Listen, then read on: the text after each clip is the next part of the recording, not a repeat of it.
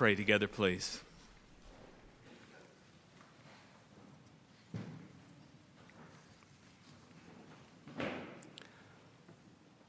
God of great beauty, God of great mystery, God present in the broken places of life. This particular context for communing with you, for listening for your voice, is uh, unique among our week. The space, these songs, this ritual, and yet it can shape and reform all that we are and do if only we are willing. So this day, we don't invoke your presence so much as we ask for your kind and gentle nudge to open those places in our lives where we need to hear you and respond to you and be transformed by your love. So, be with us as we think together, as we daydream, as we uh, renew our baptisms, as we walk forth from this place. In the name of the one always with us, Christ the Lord. Amen. I've been thinking this week about identity. Who am I and who are you? So much of our life energy is spent on finding and defining and refining and announcing and then defending our identity. You thought this morning you were just getting dressed for church, but in fact, you were making an identity statement by the clothes you wear, the choices of clothes you, you uh, purchased. We make statements that reflect our identity in the news station we watch, or the entertainment we participate in, or the decisions we make, or the groups that we're part of, or the things we consume. They all reflect our identity. And I'm aware that it's not just among the adolescents that identity is in flux. Any office interaction, where you live and work and go to school, any place that where people are gathered reveals our, our self understanding and our security or insecurity in our identity that's always, always in flux. Depends on the day, it depends on the time, it depends on the angle. I've used before the familiar parable of the blind man holding the different parts of the elephant one holds the trunk, one holds the side, one holds a leg, one holds the, the, the, the, trunk or the tail, and each one argues for their own particular perspective. They all see in their mind the elephant differently. But what I wonder today is if we're not the elephant. And if we aren't the ones that have varying ways of seeing and presenting ourselves and our identity. So much depends upon how we see ourselves and how we present ourselves. It informs our actions, informs our reactions. So, how is it even determined? Is who you are what you do? Or what you think? Or is there some more primal and given sense of our identity. And what if, what if who we are isn't who we think ourselves to be? Then what? I've been thinking about identity this week because of this baptism of the Lord Sunday, the Sunday after Epiphany, when we read from one of the Gospels the story of Jesus' baptism.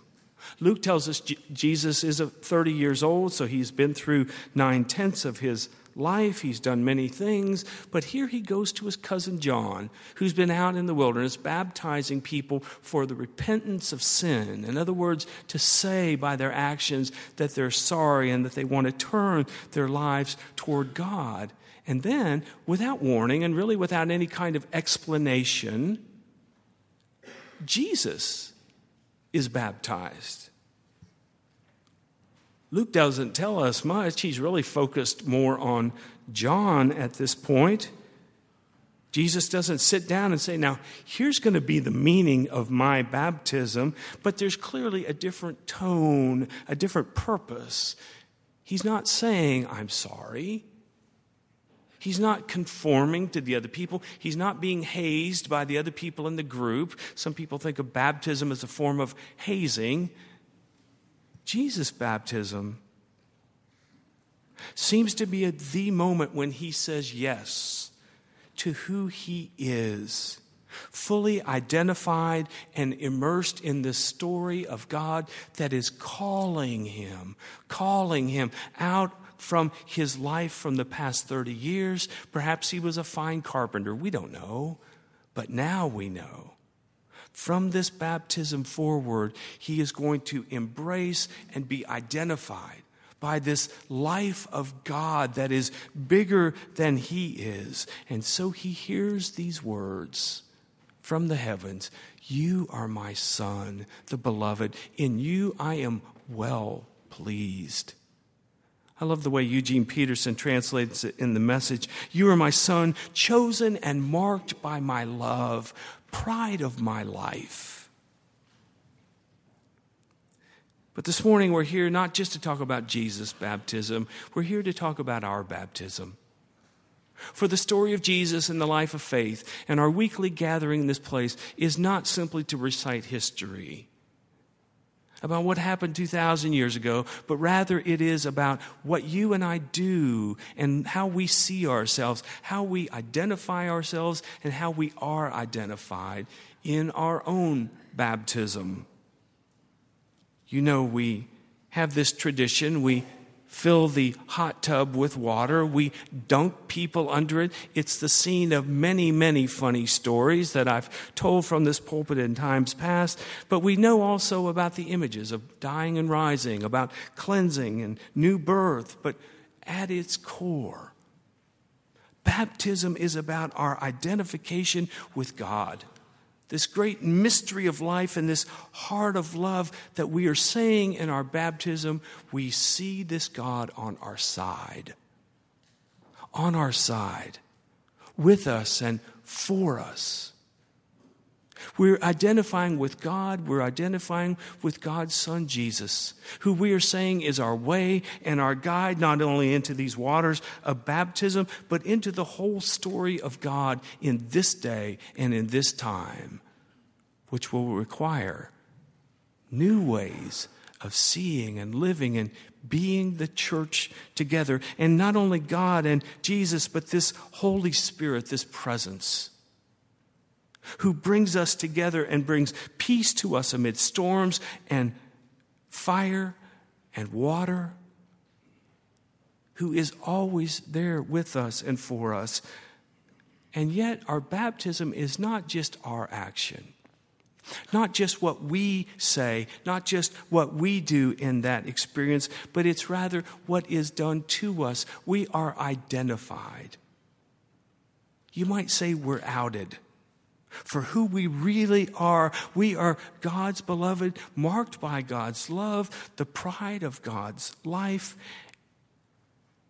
And once we know that, well, everything changes. Our steps are clarified, our convictions are crystallized, our choices are sharpened, or at least they're supposed to be, right? I heard Tony Campolo speak this week at Georgetown College. Campolo's this combination of Don Rickles and a black preacher in, in an Italian body. Uh, he's uproariously funny, but he drives home the point of the gospel. He said to the young people that day, You've got to decide where your citizenship lies. It's really a question of identity. You've got to decide whether you're going to be a part a citizen of Babylon or a citizen of the kingdom of God. The choice is yours. Which one do you identify with? Are you identified with the world that the dominant social culture tells you to be part of? Or are you going to be identified with the way that Jesus has shown you to live and be? Are you going to be part of a, of a citizenship that's marked by competition and fear and violence and self centeredness? Or are you going to be part of a citizenship that's marked by community and creativity and courage and reconciliation. Campolo said, The choice is, is yours. And I realized as he said that, he's not talking about religion. I realize we're here today in this beautiful and sacred space, and we are using these traditions and rituals that are, uh, have been handed down to us in the past, but we're not just talking about religion.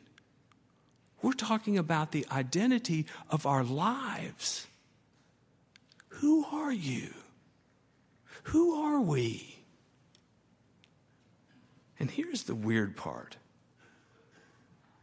the choice, whether baptism or saying yes to Jesus, in a way, it's not completely our choice. For you see, we've been identified already. We are already God's children. The question is will we be who we are? When I was a teenager in Kettering, Ohio, my life was uh, not on the trajectory to be a Baptist pastor. Let's just say it that way. I took a little walk on the wild side, and through my teen years, my parents were infinitely patient with me. We lived in a small house, so there was only really one door you could go out on a Friday night. And my parents sat in the living room watching television, and I was getting ready to go out and, let's just say, do some things that they would not be proud of. And so I always tried to get out the door when they were really into a television show, but inevitably they would look up and say to me, Joe, don't forget where you live. Now, there was a part of me that knew, of course, that they weren't being literal. They didn't mean, don't forget you live at 1117 Willowdale Avenue between Marshall Avenue and Ackerman Boulevard. I knew that they were talking about the fact that I represented our home. That there was a sense in which when I went out, I went out on behalf of the family. So don't forget where you live. And I hated it when they said that. I always felt so guilty because I knew what I was going to be doing.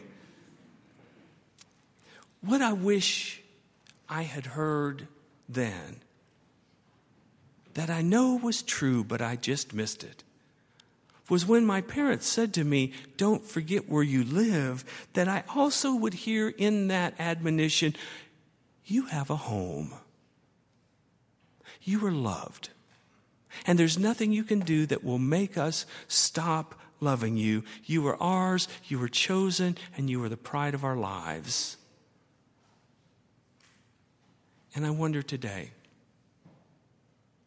how, when we leave this place, if it were possible for there to be some echo in your mind that said to you and me, as we went through the trials and tribulations and challenges and temptations, and even when death knocks on the door of our lives, if we could hear again and again, don't forget where you live. You're my beloved daughter. You're my beloved son marked by my love, the pride of my life, how would our living, how would our entire orientation be different if we would be identified for who, in fact, we truly are?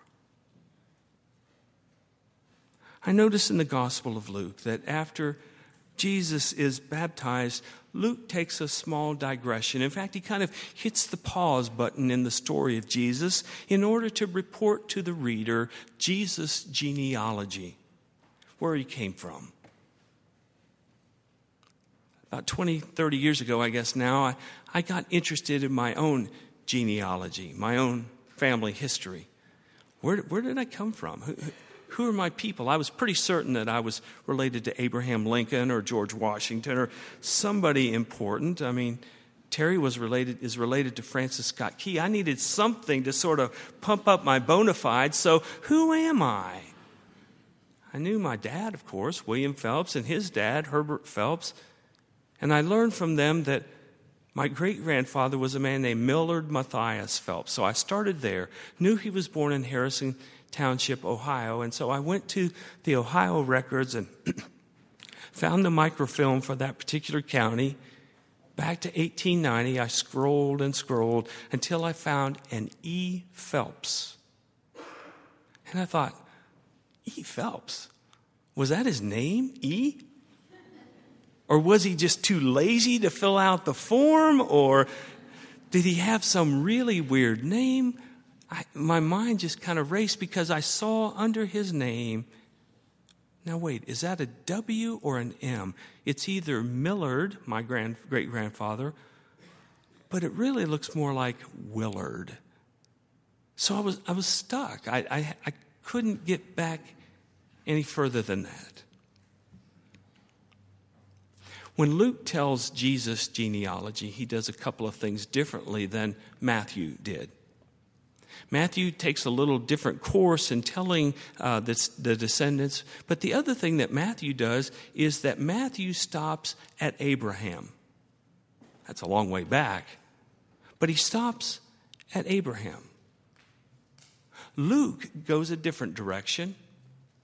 And when he gets to Abraham, he says, Abraham, son of Terah, son of Nahor, on down to son of Noah, son of Lamech, on down to son of Methuselah, son of Enoch, on down to son of Seth, son of Adam, who was the son of God. Jesus is in the lineage of God. Whether or not you take the genealogy to be literally true, it is deeply true. But here's the mystery that came to me as I looked at Jesus' genealogy. Were I someday again to pick up my own genealogy and get past E. Phelps, or were you to pick up your genealogy and trace it back and back and back, at some point it would link up with other stories, and at the end of it, it would say, Who was the son of Seth? Who was the son of Adam? Who was the son of, of God? We remember that great musical, The Lion King where the young cub Simba runs away from home because he's been both uh, shamed and accused. He grows up not as a lion, but he hangs out with a meerkat and a warthog. They have a great time. They are Hakuna Matataing all over the place until one day Simba sees his father Mufasa in the stars, and a voice comes to him who says, Simba, you need to remember who you are. You are my son and the one true king. Remember who you are. Now, that remembering who he was was not simply so that he could gloat or pull rank on other people or have certain special privileges. His remembering who he was was in order that, identified as the king, he could live and serve and restore the kingdom to what it was supposed to be. In our baptism, whether we remember it or not, whether we remember the details of who handed us the towel and what was said over us, you and I were identified for who we are. We're the children of God, sons and daughters marked by God's love, the pride of God's life. And we say that so that we can represent and celebrate with great confidence so that what God wants done in the world can be done through us. Your kingdom come, your will be done where? On earth, as in heaven. Remember who you are. And don't forget where you live. Let's pray together.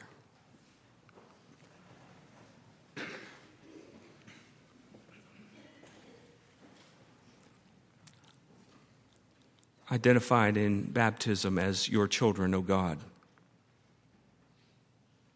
We gather this day and know that we need to reboot our faith, rekindle the fire within us, and allow us to be more fully as individuals and as a community of faith. You're faithful, identified people.